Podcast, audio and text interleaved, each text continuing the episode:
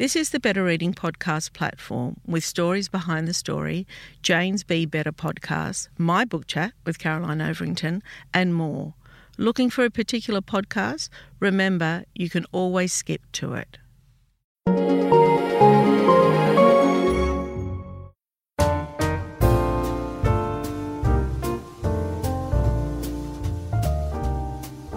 Welcome to the Better Reading Podcast Stories Behind the Story, brought to you by Bolinda Audio. Listen to Bolinda audiobooks anywhere, everywhere. Hi, this is Cheryl Akle from the Better Reading Podcast Stories Behind the Story. We talk to authors about how they came to tell us their story. Victoria Schwab, welcome to Better Reading. Thank you so much. Yeah, well, I mean, it turns out I'm in your homeland. Yeah, I was going to say I'm in Scotland right now. You're in California. We're all we're all just moving all over the place. aren't we just? Aren't we just? I mean, one of millions of downsides to COVID, of course, but one of the upside is that we can all work from anywhere, and that's that's wonderful. I mean, I'm very angry about the fact I'm going to have to put on what I call hard pants again, hard like yeah. things with buttons. I'm very bitter about it. I have to like normally I've been having for the last 2 years all my marketing's been done with what I call the the COVID mullet, which is like business on the top that you see in a Zoom and just pajamas on the bottom. And now I'm going to actually have to put on real clothes again. and you know, let me tell you this: I've had to do it too because I I've interviewed some people in person um, here in San Francisco, and I did have to put on clothes, and I was so nervous about whether they were going to fit me or not. I think our tolerance for tightness has changed. My mom has this theory that when you watch sci-fi films, everyone's wearing very loose clothing, and she believes they've been through a pandemic at some point, and they just don't want to wear tight-fitting clothes anymore. I love it. I think that's so true.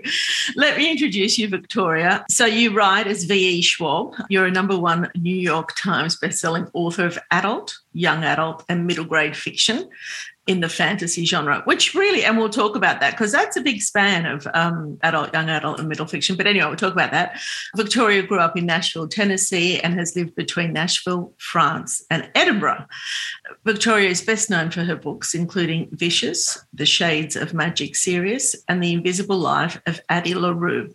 Her latest novel, Gallant, is about a family manor house hiding dark secrets, and a young woman grappling life, death, and what's hidden behind closed doors. Wow. now, it's a big book. Um, tell me, tell me how you came to writing. Go right back. Yeah, yeah, yeah. So I actually um, grew up surrounded by poetry. I was always wow. like short and poetry. I mean, my parents read me poetry before bed each night. I had this sense of rhythm and cadence before I ever had a sense of narrative structure. Um, all through high school, I wrote poetry. I was poet laureate of my high school. It wasn't until I got to college I'd never tried anything longer than a short story. And I realized I was 19, so I was a sophomore at university. And I realized that the reason I hadn't tried to write a novel was because I was terrified of failing to write a novel. Hmm. And I have this extraordinarily adversarial relationship to fear. Like I have a fear of heights. And so I jumped out of an airplane and I have a fear of needles. And so I get tattoos. Like I just, I become almost combative toward fear. And so the day I realized that that's what was stopping me, that I had a fear of failing to finish something, I realized I had to do it. And so I sat down and I wrote a novel not in a single sitting, obviously, but over the course of about three months. And it was it was terrible. I think that that's like very important part of the creative process is that well, it's there, practice. Yeah, and there's so much of writing you really only learn by doing yeah. and getting better at it. And so um, it was terrible, but because I had this poetic cadence to everything that I did from coming from poetry, it caught attention. And it got me my first agent. And thankfully it didn't sell it went to to the publishers and it went to acquisitions that final step at the publishers four times. And thankfully everyone realized it didn't have a plot at some point along that line. Um, and so you know i went back i focused on my schooling. And it was yeah. when i was a senior at university that i realized oh i'm now I'm at another crossroads, right? Just like I was at the crossroads that first time where I realized I had to do this thing. I'm either going to step away from writing for a decade or two and then circle back around at a later time in my life, or I'm going to sit down right now and prove to myself it wasn't a fluke. And so that's what I did. I I checked out of my art studio space. I was a studio art major at that point, and I um checked out for two hours every single night, and walked across the co- to the coffee shop across the street from campus. And I wrote. And by the time I graduated college, I had what would go on to become my first published novel, The Near Witch. Um, so that's interesting, the separation that you had to separate it from your studio. Yeah, I needed like I needed yeah. to take it seriously. Yeah. Mm. So when we're looking at poetry, you're looking at I don't know how many words. It, it's really word counts, isn't it? Right? Yeah. Well, um, no, it's I mean poems or whatever they need to be, but everything I was always attracted to, you know, it was William Blake, it was Shel Silverstein, it was like these almost capsule energetic feelings. It was E. E. Cummings and Pablo Neruda. Like they were just very contained. Mm. So then to go to write long form, that, as you said, that's a challenge. And fantasy is also another challenge on top of that. Yeah.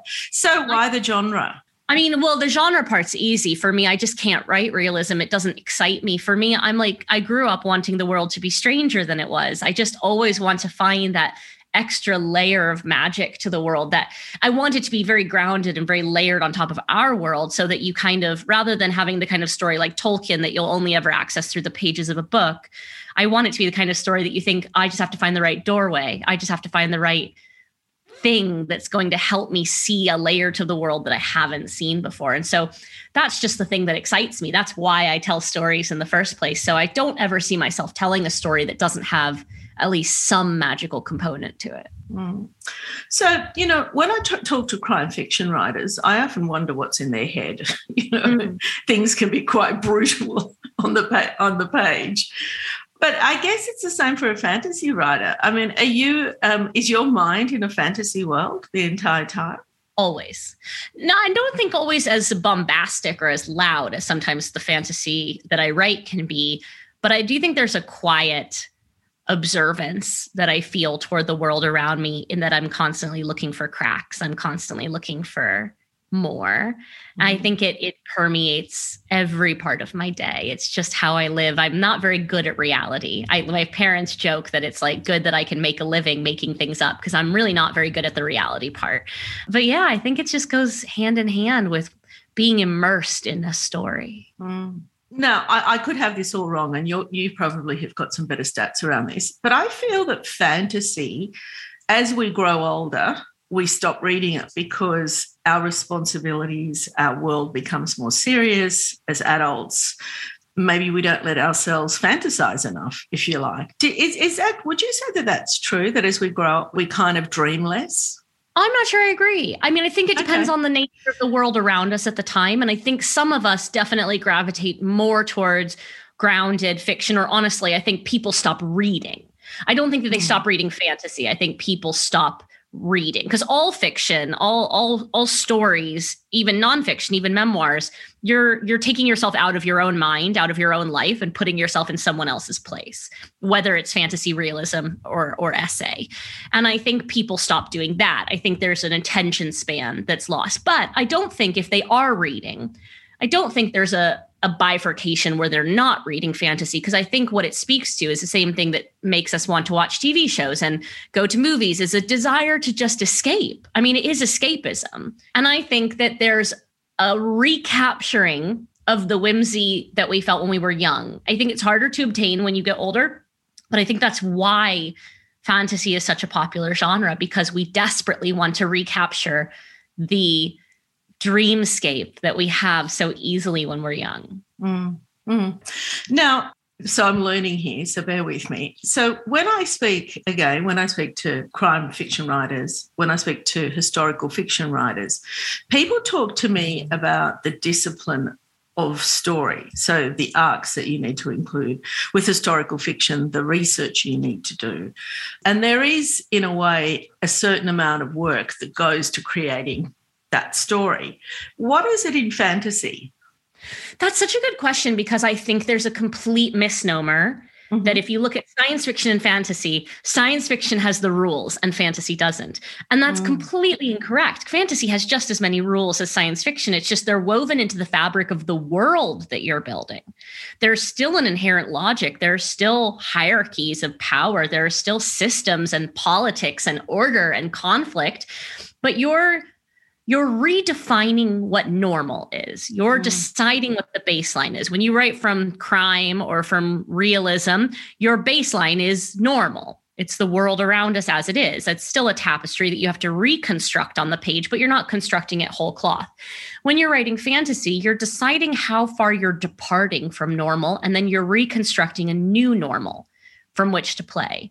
But there's still an incredible amount of work that goes into creating a fabric, creating a world that feels believable. And in order to do that, it has to have a level of depth and complexity and nuance. And it's not even about getting more of that on the page, it's about choosing which details to put onto the page from which the reader will be able to infer the rest. Mm, that's a good answer. Yeah, yeah. I, I, I understand that. So when you're writing adult fantasy, when you're writing young adult fantasy, and when you're writing middle grade fantasy. Tell me how you go about that. Is it that you've you've got the story, right? And are you pitching it to a different audience or are you that story you feel is at middle grade level? Does that make sense? Yes. And I think I don't. The fact is, it's not as though I write down to yeah. middle grade. Not as though I simplify anything. Um, what I would say is the only way I know how to describe it is that I'm writing for a different version of myself because I don't really know who anyone else was when they were 10 or 17 or 30. And I was weird. So I can really only speak to my own personal experience, but I know exactly who I was when I was 10 and 17 and 30. And I know what I needed and what I wanted and what kind of story would have spoken to me and made me feel seen. So when I'm writing a novel, I think less about where it sits on a shelf and more about which version of me would have picked it up. And I think that makes a book like Gallant really interesting because it's my first ever all ages read. So it's technically me saying, this is the one time I'm not dictating which version of me because I can see 10 year old me and 17 year old me and 30 year old me picking it up for different reasons. Mm. Okay, so when I was growing up, there wasn't a young adult market. And I think when I think about it now, I worked in bookstores.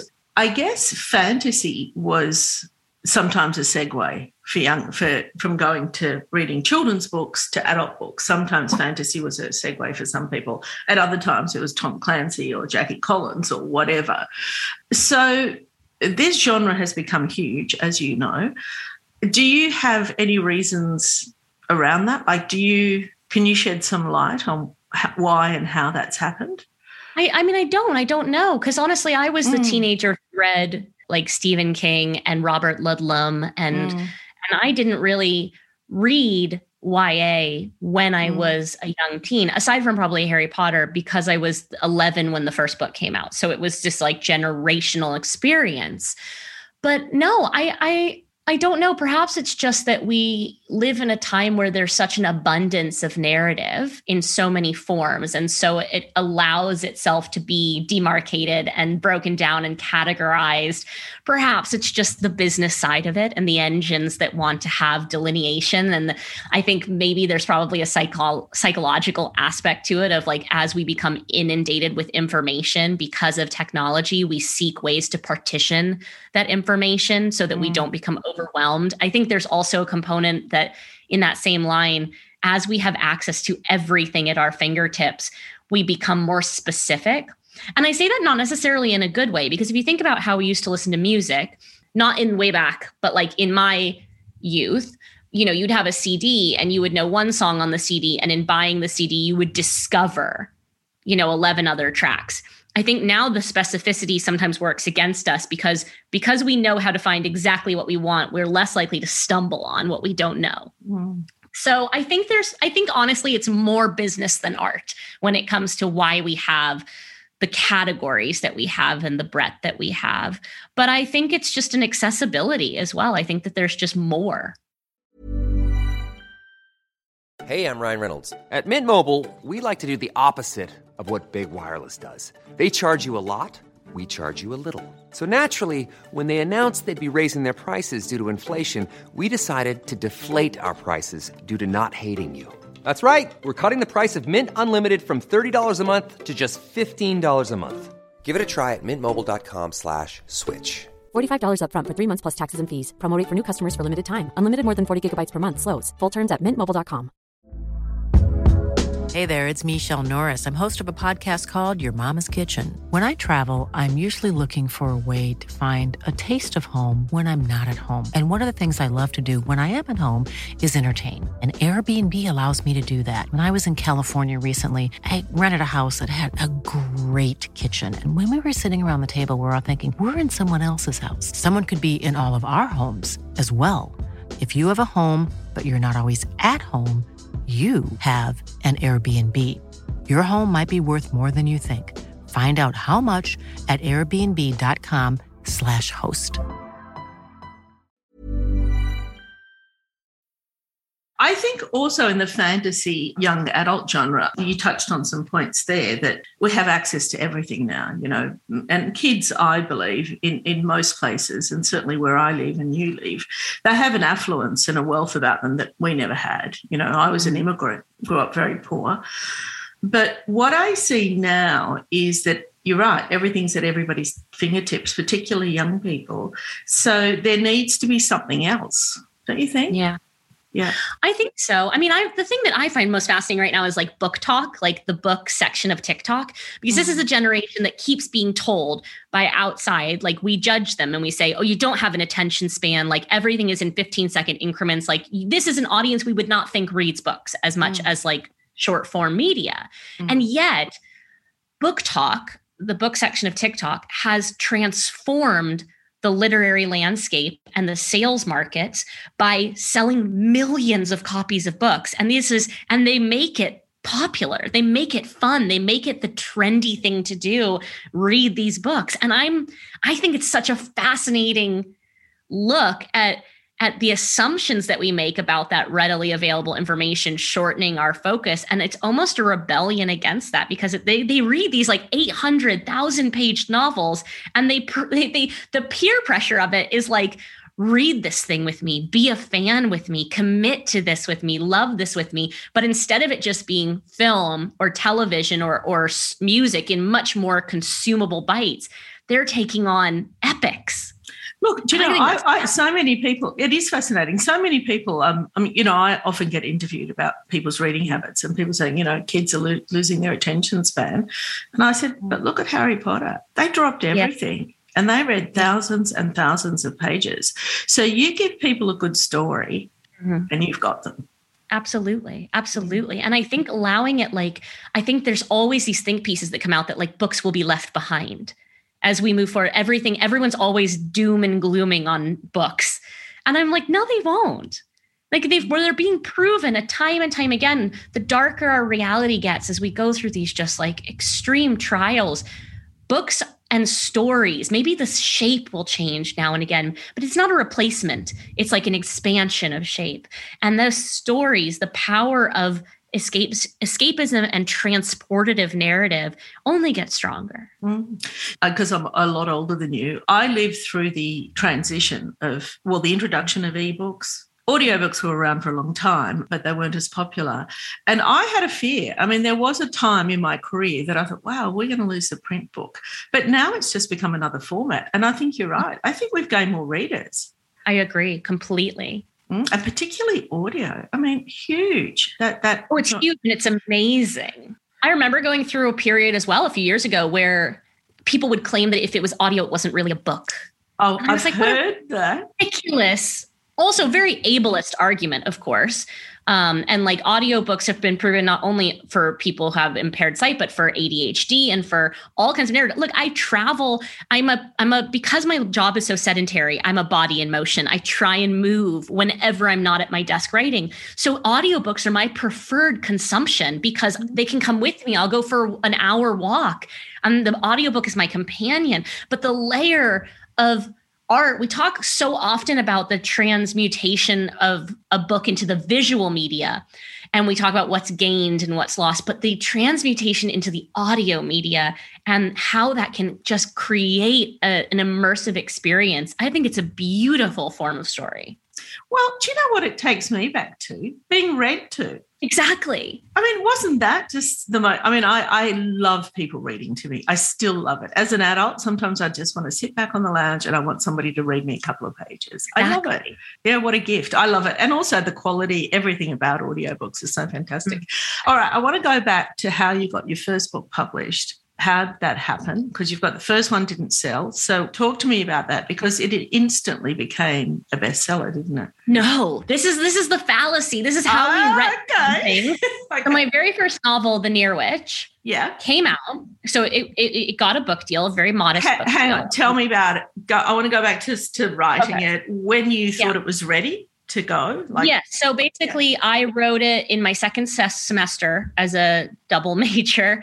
This is where I took these two hours out each night and I wrote it. It was a fairy tale, like a very slim fairy tale. And right after I graduated college, it went out on submission to publishers. And that fall, it sold. So it kind of took the summer mm-hmm. and it sold. And a huge amount of pressure gets put on debut authors. It's like oh, we, we, I, I was saying in other profession, we don't go like it's this doctor's first surgery. Like, no like we just like we have this fetishization of the of the untried. Anyway, my book came out and it and very few people read it. And within 18 months, 18 to 24 months of publication, it, it, they took it out of print. Oh, right. So like yeah. I, it was just like it was just labeled an absolute failure. It wasn't. That was the great irony of it. It just it didn't live up to whatever my publisher's arbitrary expectation of it uh, as a debut author. And and as I would go on to prove with the next 20 books, I'm a weird writer. I don't write into like the center of the mainstream commercial appeal. My books tend to like be strange and quiet and and off center. And as a debut author, that's an extreme danger. And it, it was. It didn't sell. What I love is seven years later, after my career had kind of calcified a little bit, found itself, and people had begun to embrace that strangeness, uh, a, a, different publisher brought The Near Witch back into print and wow. it became an immediate bestseller. Wow. And so like and I and people would like, "Oh, so you went back and revised it or something?" No, no, no. I I I I refused to touch a word of the novel because I wanted to prove that it was the arbitrariness of context and like and reputation you know? And and it was because the book came back in suddenly like people had a very different perspective on my work and i had a much larger audience that understood that i wrote weird things and was willing to embrace that and they loved it. And it spent multiple weeks on the new york times list and has sold well since then. But i'm i'm, I'm very proud of the fact that I don't want to simplify its narrative to it's always been a bestseller because it was a massive failure. yeah, yeah. I like I, I didn't know that and I really like that story. So the failure that it was didn't deter you from writing another. It almost did. It, so it, I had three failures. My first book failed by a publishing metric.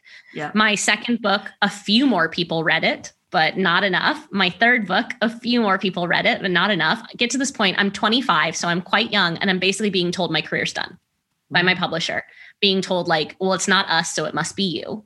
Mm-hmm. And and I was heartbroken and I was burned out and I and I had this make or break moment where I decided I'm going to write one more book and I'm going to stop wondering what anyone else wants to read. If I'm going out, I'm going to write the book I want to write I'm not going to think about the business. And that way, if everyone else is disappointed in me, at least I'm not disappointed in the book. At least I had fun writing because I at this point hadn't had fun writing in several years. It had taken, it had stripped all the joy out, as turning a love into an occupation can do. So I wrote a book about supervillains. And you could basically call it like the secret history with supervillains. It was weird, the weirdest thing I'd ever written. So violent, so strange, and it was called Vicious. And I thought, no one is ever even going to publish this, but at least I'll have had joy again in writing. And I sent it to my agent, and she was like, dude, I don't know. That's not what she didn't say it to me, but that was really the undertone was like the dude, I don't know. And it was like, okay.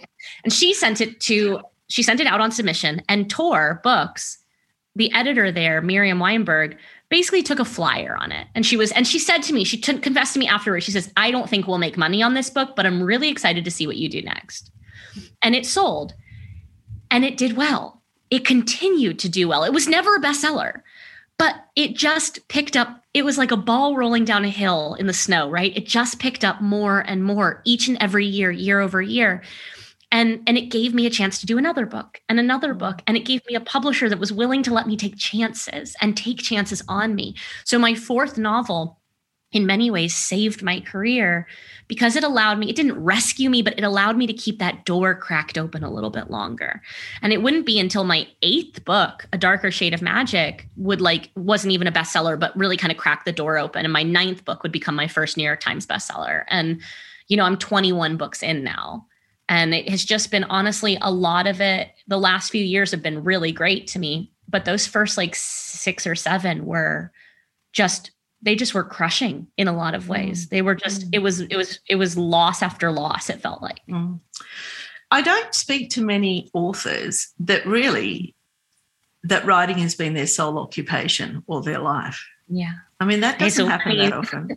No. I mean, I will tell you this it was not a luxurious occupation for the no. first several years. I was very fortunate. Um, I'm an only child, and I essentially had to move home and I was mm-hmm. lucky enough to have a family that allowed me to do that for six or seven months when I could not make ends meet myself. And it was truly by cobbling together. People ask why I wrote so many books, and it was need. I mean, I could not afford to only write one book a year. I wasn't being paid well enough. And I was cobbling together a profession out of middle grade and YA and adult because that's what it took for me to have a livable wage for those first several years. And so my prolificness uh, came out of an, a, an absolute refusal to quit and go home until somebody wouldn't let me do this anymore. Like I, if I could make it work, if I could find a way to generate enough income by doing this thing i was going to keep doing it until until that ball picked up enough steam and it did it finally did um, but i mean it was several years of just being like I'm not going home until someone makes me go home. Mm. I'm going to ask you this, but I think I know the answer. Um, what's your favorite audience to write for? Like, is it adult? Is it YA? Is it middle grade? Or you don't think about that?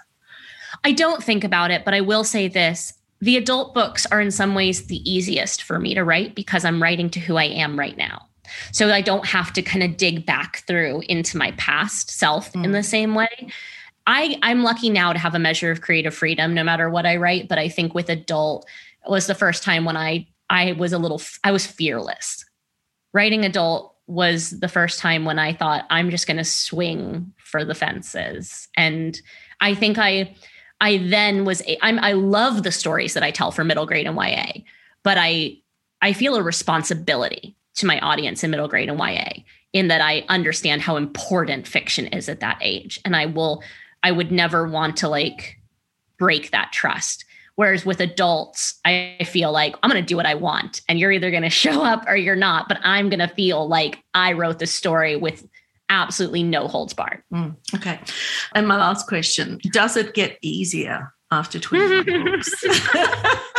no, maybe for someone else. Uh, here's the thing. I mean, I think publishing is like dog years, right? I feel yeah. like a withered crone at this point for having survived like 12 years in it. But um, I find creatively it gets harder. It mm-hmm. just gets harder. And I don't know if that's because I want to get better and I want to push myself in each way, or if it's just because the larger the audience gets, the more eyes are on you. Or I don't know what it is, but I feel like I struggle more and more with each book to get out of my own way. It's nobody else is in my way anymore, but I am in my own way. Victoria Schwab, it's been an absolute pleasure. I have loved our conversation very much. Thank you. Thank you so much.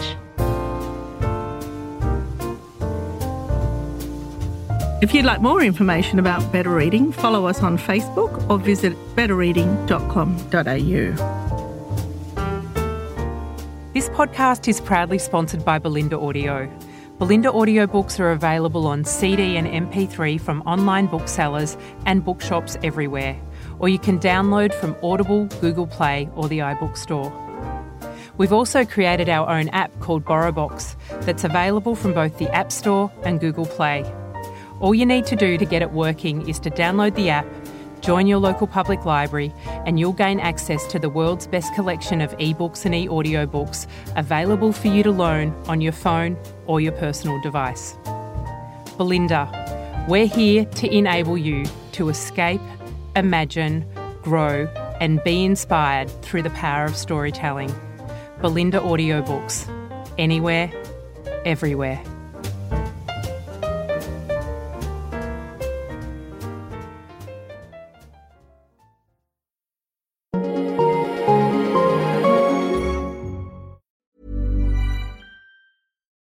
Deserves the best, and there's no better place to shop for Mother's Day than Whole Foods Market. They're your destination for unbeatable savings, from premium gifts to show-stopping flowers and irresistible desserts. Start by saving 33% with Prime on all body care and candles. Then get a 15-stem bunch of tulips for just $9.99 each with Prime. Round out Mom's menu with festive rosé, irresistible berry chantilly cake, and more special treats. Come celebrate Mother's Day at Whole Foods Market. Hi, I'm Daniel, founder of Pretty Litter. Did you know cats tend to hide symptoms of sickness and pain? I learned this the hard way after losing my cat, Gingy. So I created Pretty Litter, a health monitoring litter that helps detect early signs of illness by changing colors, saving you money and potentially your cat's life. Pretty Litter is veterinarian developed, and it's the easiest way to keep tabs on your fur baby's health right at home. Go to prettylitter.com and use code ACAST for 20% off your first order and a free cat toy. Terms and conditions apply. See site for details.